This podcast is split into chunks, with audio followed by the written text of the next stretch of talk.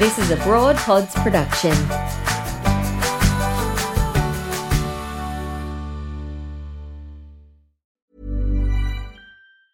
Hey, it's Ryan Reynolds, and I'm here with Keith, co star of my upcoming film, If, only in theaters, May 17th. Do you want to tell people the big news? All right, I'll do it. Sign up now and you'll get unlimited for $15 a month and six months of Paramount Plus Essential Plan on us. Mintmobile.com slash switch. Upfront payment of $45 equivalent to $15 per month. Unlimited over 40 gigabytes per month. Face lower speeds. Videos at 480p. Active Mint customers by 531.24 get six months of Paramount Plus Essential Plan. Auto renews after six months. Offer ends May 31st, 2024. Separate Paramount Plus registration required. Terms and conditions apply if rated PG.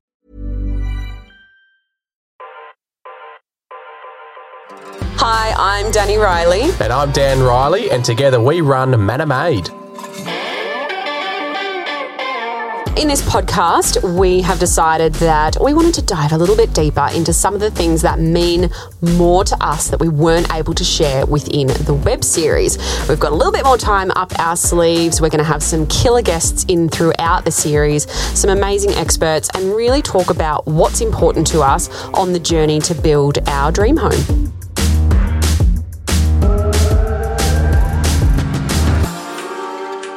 For Dan and I, building a home that was as sustainable as possible was our number one priority. So, in each episode, we will also highlight these features as a standalone topic. We know that the most important part of a house is when it actually becomes your home. So, in each episode of the pod, Dan and I will be giving you a sneak peek into these intimate spaces that made our house a home for us.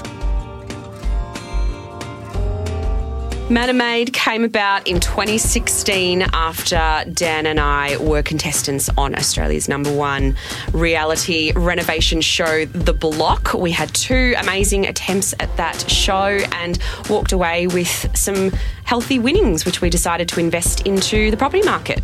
I was almost going to change career because it's at that 27, 28 year old time of your life where you're not sure what you really want to do. And I think the block reignited something in me to really want to stay in that industry, in the construction industry. It also gave me the confidence to know that, hey, maybe I can be a builder. And I wanted to build for myself and for us.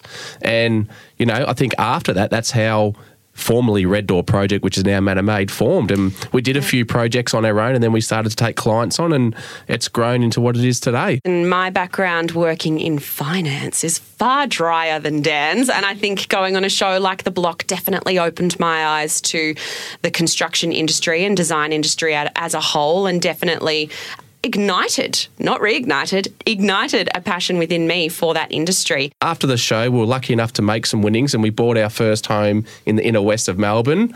And we renovated this and did a big extension on this home. And I think so that green. we were very, very, very green. Made a lot of mistakes. Wow, we um, went way over budget, doubled the time. but what it taught us was that we delivered a product that got a lot of recognition in the area, and we had a lot of real estate agents. We had a lot of even architects, designers in the area said, "Wow, you guys did an amazing job here. You could really forge a career." In doing this. And that's what really made us want to start Red Door Project, which is now Manna Made. After we finished our home in Seddon, we kind of went through a bit of a process of trying to find our next personal project. We had plenty of client work on at the time, but I guess nothing uh, satisfies the inner soul fire for challenging ourselves like your own personal project. And we were disappointed several times over at auctions in the area. And well, we're trying to buy back into the area of the inner west, and we were at yeah. the height of the market. Yeah. And we kept getting outbidded at every every auction we went to. Yeah. And it almost drained us to the point where we didn't even want to buy anything again. Then we took a little trip down to the Mornington Peninsula, and I am from far north Queensland, and I'd never been to that area before. So and for those not in Melbourne, that's about an hour and a half south of Melbourne. The Mornington Peninsula. Yes. Yep. Just thought I'd let it out there to everyone. Not cool. everyone's from Melbourne. and that actually led us to the most beautiful part of the Mornington Peninsula, in my opinion, Blair Blairgowrie and Blair Blairgowrie Back Beach, or the, the ocean side in particular. Which, a fun fact, is also the skinniest part of the Mornington Peninsula. It's the thinnest part. It's where the bay and the ocean It's the thinnest. Not many people know that. Is it the thinnest Thinnest area of the of the peninsula. of the peninsula? And the place that we we're sort of staying at over the weekend, it's on dirt roads, it's amongst all the tea trees. You just feel like you're so far away from civilization. And we, we kept going on these walks every morning and, and we stumbled across a street. We walked down there and there was this block of land that was just vegetated. There was so much vegetation on it. Looks like a park. Looks like a park and, and amongst all the bush you could see this little for sale sign, which looked like it'd been there for a while to be honest. And we thought, oh, We were looking at about 715 or thereabouts square meters, which for us at that time was like we'd stumbled across 10 billion football field size property because we were on a very small block in the inner west. I think we were sitting on around 200 square meters at the time. So that felt like a substantial amount of land. You know, we just saw an opportunity of, of having part of a simpler life. What drew me to that area in particular the beach was closed. It was all a little bit of a step back in time. The shops closed a little bit earlier. You know, they weren't open every single day of the week. We literally hundreds of meters from the back ocean and the cliffs and the Mornington Peninsula National Park is one of my most favorite places in the world. And the possibility of having our own slice of paradise almost felt too good to be true. mm, it did. Well, we'd never been there in peak summer, so I had never been there. maybe that's why all. we thought it was so sleepy because it ain't sleepy in summer, I can tell you that. It's not, but that's also the beauty of our Yes, location. yes. You know, we are detached somewhat. We're We on the back. We don't get completely overrun by tourists. It's it just creates this vibe, I think, this more exciting vibe. And I think, you know, this home definitely evolved into a dream project for us, you know, whether it be for ourselves or for our client. So being able to share the process of building this home and as a bit of a guiding light, maybe for some aspiring DIYers or even just people with a keen interest in design and construction and architecture out there, capturing that, sharing what we learnt, sharing all the bits and pieces that went into to creating this home. We have created a web series, mm. which is going to be very exciting. And thought that, you know what, let's also create a bit of a podcast series that can focus on being an extension of each web episode and really hone in on the things that maybe meant more to us in each episode or that we felt like you would get more value out of, that there was a little bit more to talk about. We also want to get a few of the you know the great people we worked with Mm. in studio and go into depth in some of their skills that they do, Yeah. and some of their services that provide. So Because this was a passion project for us, and it definitely became a passion project for our key um, suppliers and, and contractors on the project as well. So, yeah, a lot of people are very, very excited to see all of this finally come to fruition. So, for those of you who may be caught up on episode one of the web series already, and if you haven't, I'll put the link in the show notes for you to go and watch. We introduced you to the site. We spoke about the area. We had started excavation basically and talked about building on sand. And we really touched on some of those key relationships with your design team. So, in this particular podcast episode, we are going to kind of drill down a little bit further into the excavation of our site and any site, for example, as well, the soil type that we're on and that you might find yourself on and what that might mean for the engineering and what you can actually build. And also talk a bit more about the slab pour at Blairgowrie as well and how and why that was so stressful for Dan in the lead up to that. I think also because of the time of year that we were pouring our slab. Well, it's a builder's dream when you know that you're going to be building on sand. It's just makes life so much easier in so many ways. And why is that? Well, sand doesn't react to water. So the main issue in Australia is our weather. And the clay soil that we have everywhere or in a lot of places, when we have a lot of rain, it soaks in that all of that water.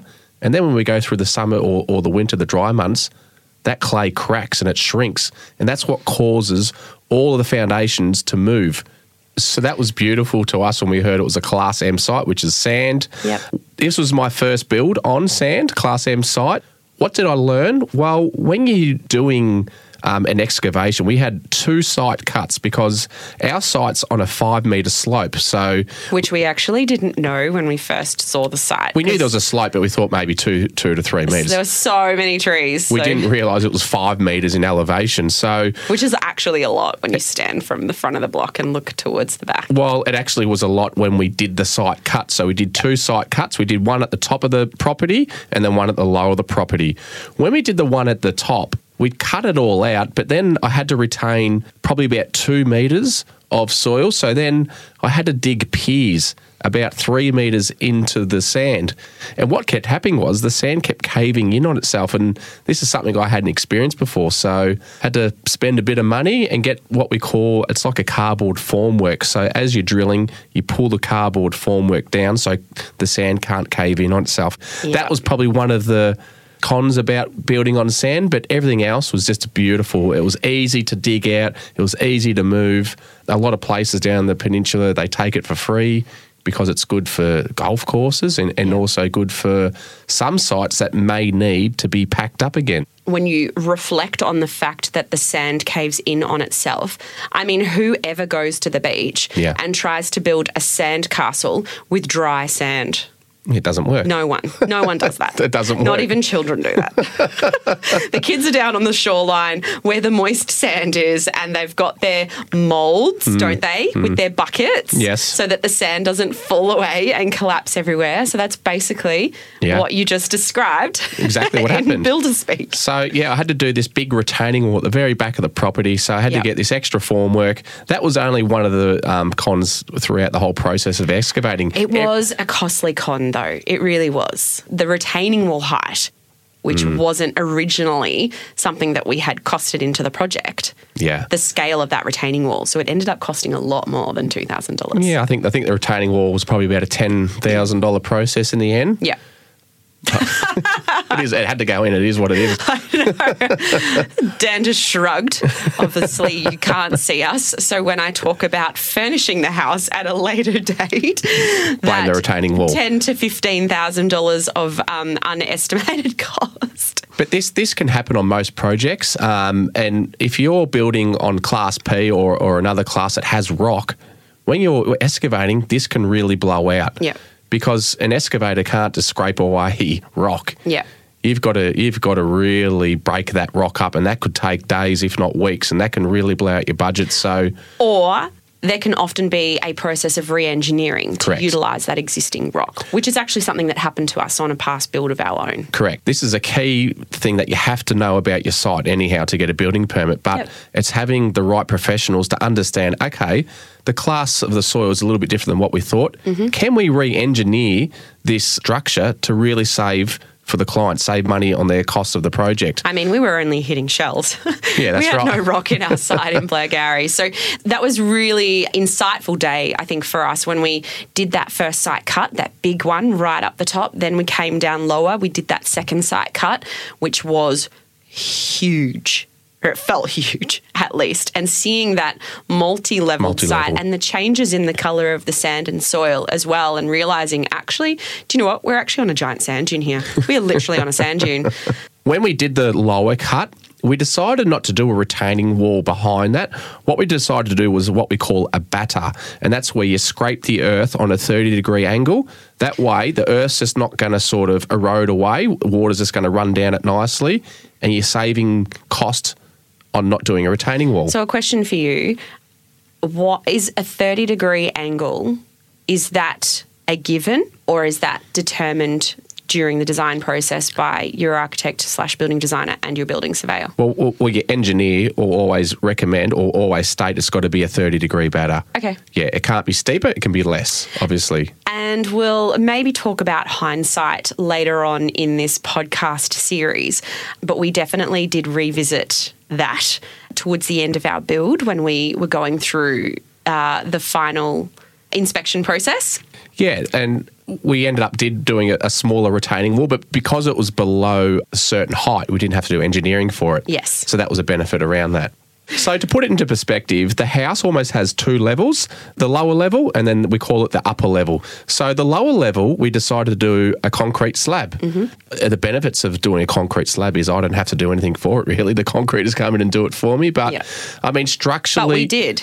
We did, all did. that form work. I did do all of it for him to try and save cost. Yep.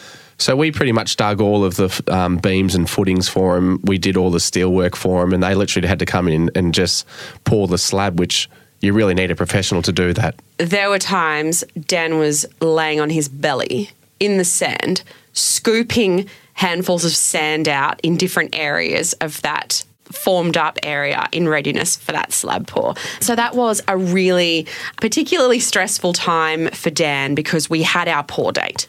We had to meet that pour date because we had to meet the future schedule of our brickies, for example. So there were multiple knock on effects if we did not pour on the scheduled pour date. And it wasn't really conventional the way we started the project because we were waiting on the bank to approve our loan. And that's why we never had a proper start date. So I couldn't book in all the trades properly because I didn't have a proper start date. So Yeah. this is why we're kind of struggling to get trades when we needed them.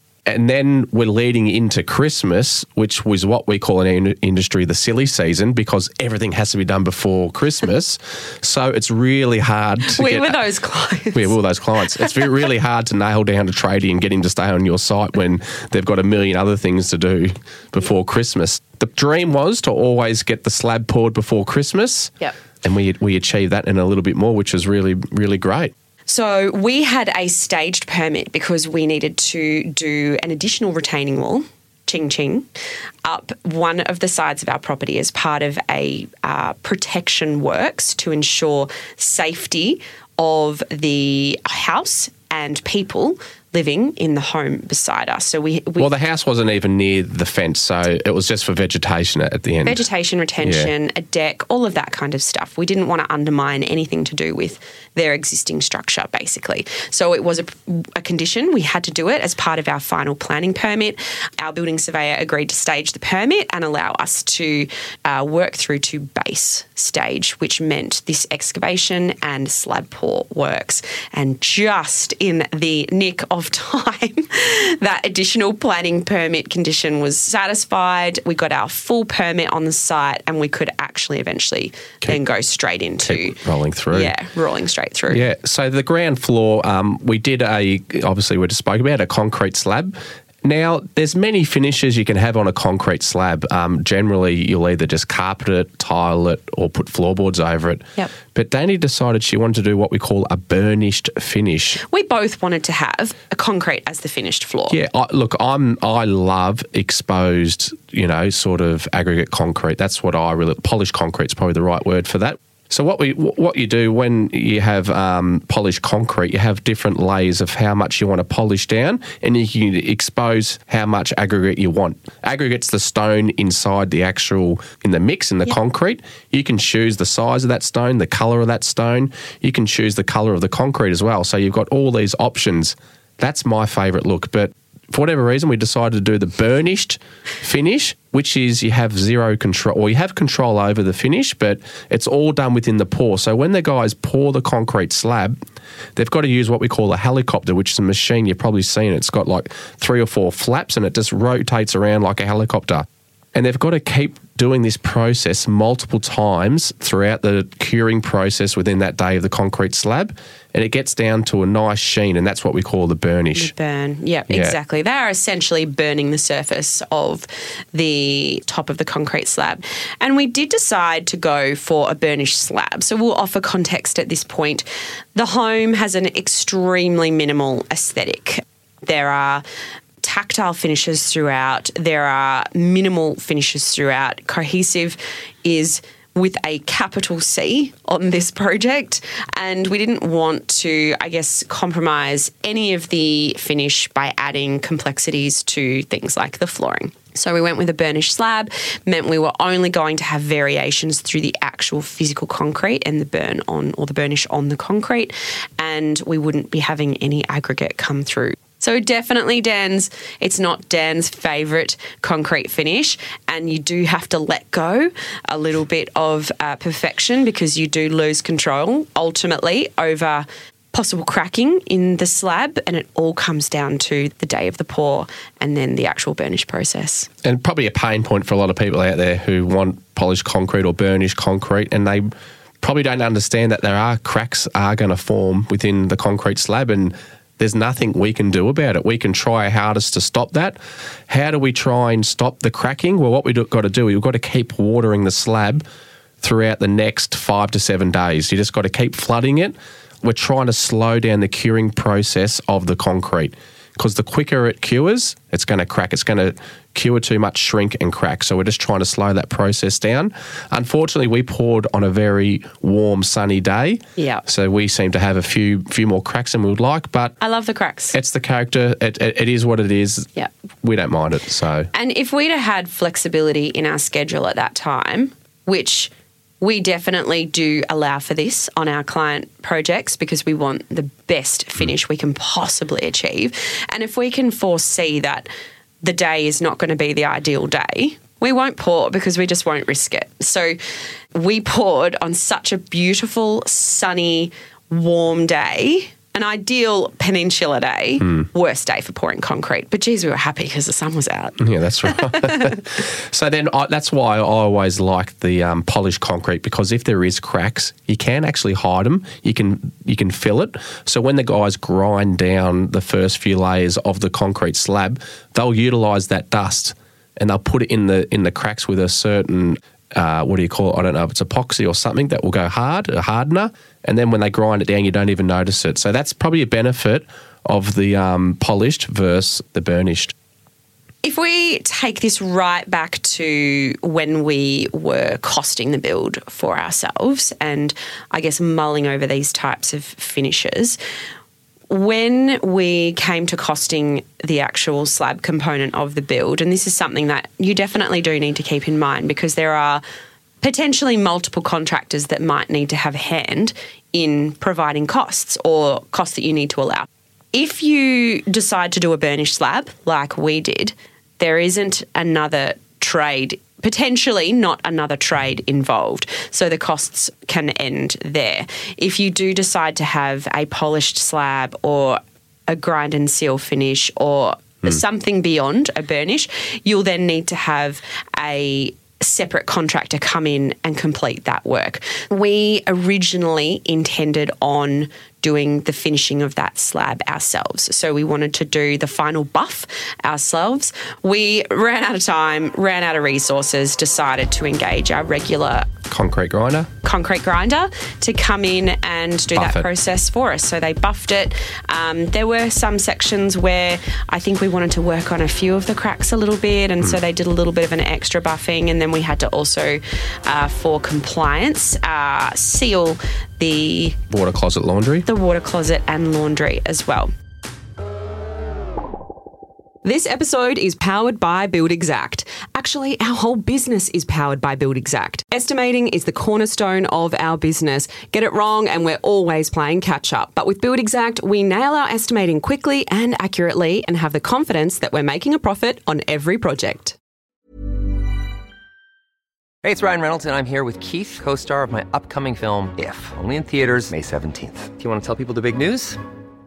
All right, I'll do it. Sign up now and you'll get unlimited for $15 a month in six months of Paramount Plus Essential Plan on us. Mintmobile.com slash switch. Upfront payment of $45 equivalent to $15 per month. Unlimited over 40 gigabytes per month. Face lower speeds. Videos at 480p. Active Mint customers by 531.24 get six months of Paramount Plus Essential Plan. Auto renews after six months. Offer ends May 31st, 2024. Separate Paramount Plus registration required. Terms and conditions apply if rated PG.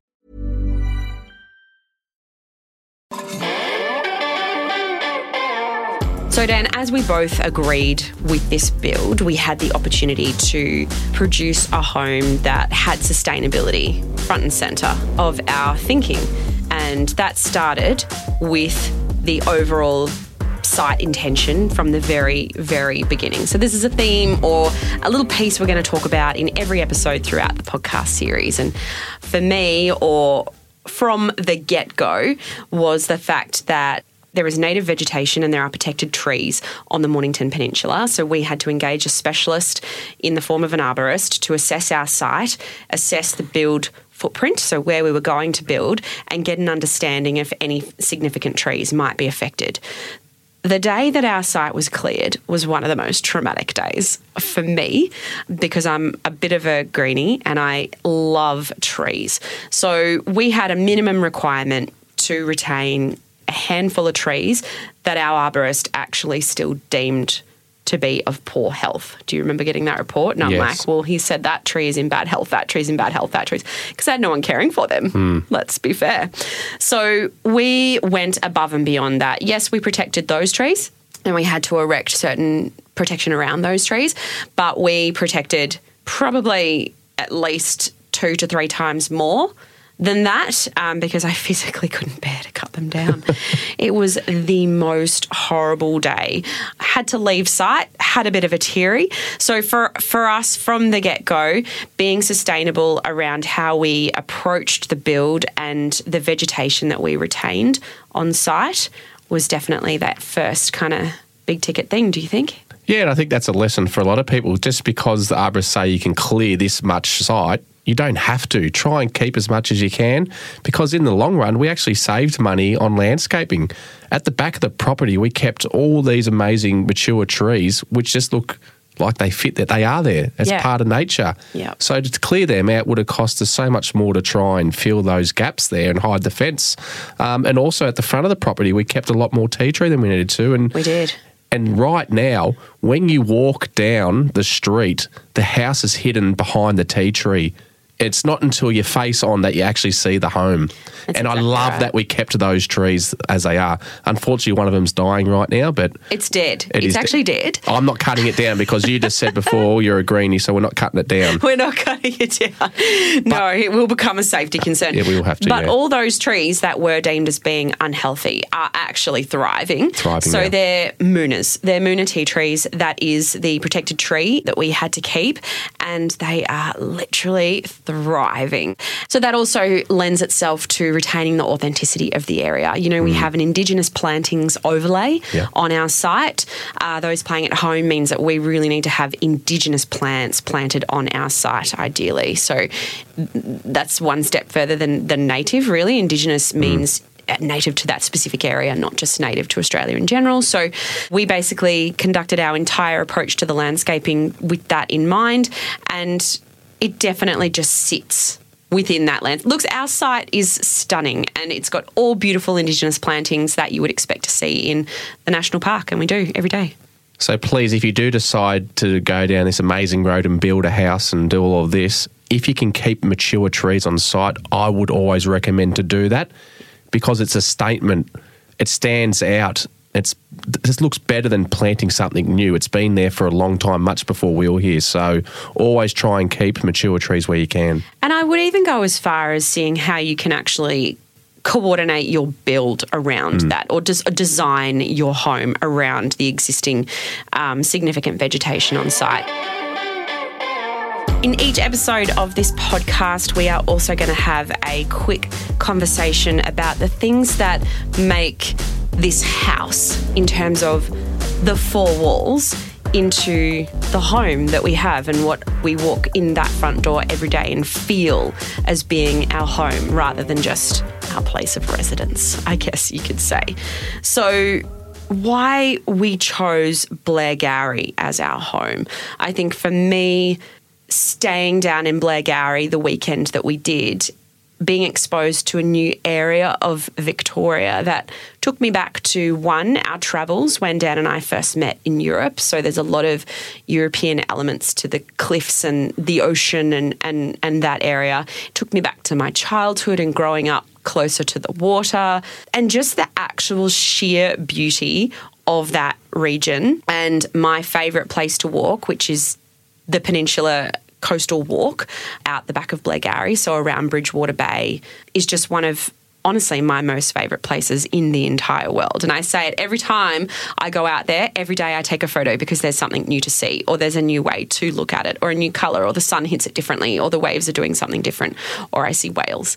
It's just the most magical place for me. Yeah, well, for me, what I what I didn't realise is is how much I love the actual community of Blairgowrie and Sorrento, and that we've built this some you know great friendship group that would have never existed if we moved down here. And, you know, we go down to the Blairgowrie front for a nice breakfast there at Bonnie, or then even on a Friday, I go with some mates to the raffle at the Sorrento pub that happens every Friday night.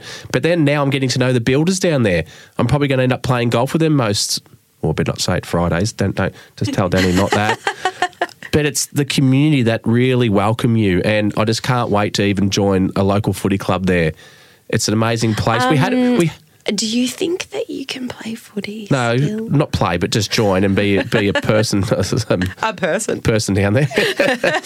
and yes, we had a great community um, in the inner west in Yarraville, but I didn't realise how much I'd love the community in Blairgowrie and Sorrento. So Yeah. that for me is really making it become a place I want to stay. And I think as an adult, it's really hard to move to a new area and create a new friendship group and new relationships. It really, really is. Um, it's hard to do that as a single person. It's still hard to do that uh, as a couple. So creating what we have down there is so, so bloomin' special. And I don't know if the pandemic had anything to do with that or whatever it might be, but we took a punt, we moved down there, and we've literally never looked back. Okay, well, let's wrap up this amazing first episode, Dani. Um, some key lessons, I guess, that we learned in this episode. Well, for me, was definitely working with sand. It's something I hadn't done before. And as I explained, when you got to excavate deep holes, you've got to somehow form that up. So that was a really key takeaway for me. Also, pouring a slab on a hot day. You know, you can water as much as you want afterwards, but you're still going to get those cracks. So, if you can be flexible with the builder, or if your schedule is flexible enough, try and change it to a day where the sun's not as out as much and is not as hot as it could be. I think also a big don't, which we actually already abide by in our business, but did not take on when we were our own client, was the pre Christmas deadline. We had a number of factors, including finance, including getting trades, including missing out on, on certain elements that needed to be done prior to the Christmas break. It was a huge milestone for us, and I feel like we'll talk about all of the milestones throughout this project. But pre Christmas schedule constraints is very challenging within our industry. So be forgiving if that does happen on your particular project. Be forgiving of your builder, be understanding where you can, and uh, yeah, just try and enjoy the ride. And a little tip for when you're excavating, always try and use a local excavator because he'll know where he can take the excess soil to. And sometimes it, he might even get rid of it for free, which is what we did with some of our soil. Yep. So that's always a key message there. Try and use local trades to where you're building. I mean, how absolutely ludicrous is it to think that you have to pay money to get rid of perfectly good, fertile soil? Yeah, ours went 5k down the road to another property that needed a lot of backfill. Yep. And they got high end backfill, I can tell you that. to get high end backfill. And I can't even explain how much soil we have moved around on that site. Yeah. Similar to that, when we first actually cleared our site um, and removed a lot of the vegetation, we hired a local crew who immediately chipped it up and took it to an aged care home. yeah. And they topped up fresh mulch from our site. They topped up their gardens. So, you know, there's always somewhere and some way that you can give back all the stuff that is actually waste from your site. And you're saving money in your pocket, but you're also doing the right thing by being sustainable. So, next episode of the pod, we're going to start to get into the base nuts and bolts of the site in the form of the brickwork, the blockwork, and of course, our subfloor secret, our Spantec subfloor system. Thanks again for joining us on All Manna of Things. We'll see you next time.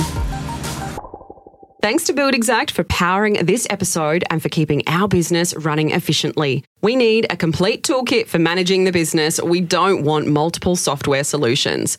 And Buildxact centralizes your business systems to better manage your jobs from estimating to daily project management and scheduling. It's truly a lifesaver.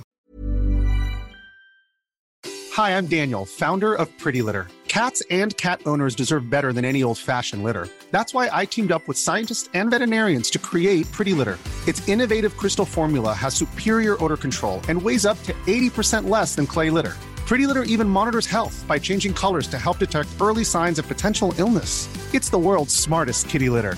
Go to prettylitter.com and use code ACAST for 20% off your first order and a free cat toy. Terms and conditions apply. See site for details.